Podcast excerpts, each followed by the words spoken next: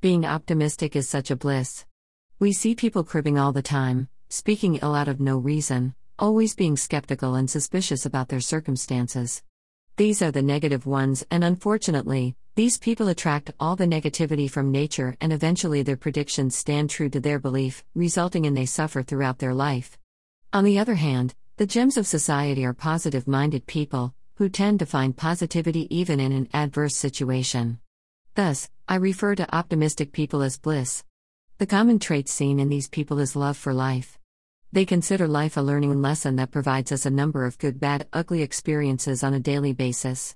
Being an obedient and optimist, these people are thankful to live for constant dose of learning which only and only makes them better and brings out most of their life. Even something bad happens they take as learning and even something good happens again it's a learning so there no loss. So, folks, it's time to change from egoist to optimist so that we'll face zero loss in our life.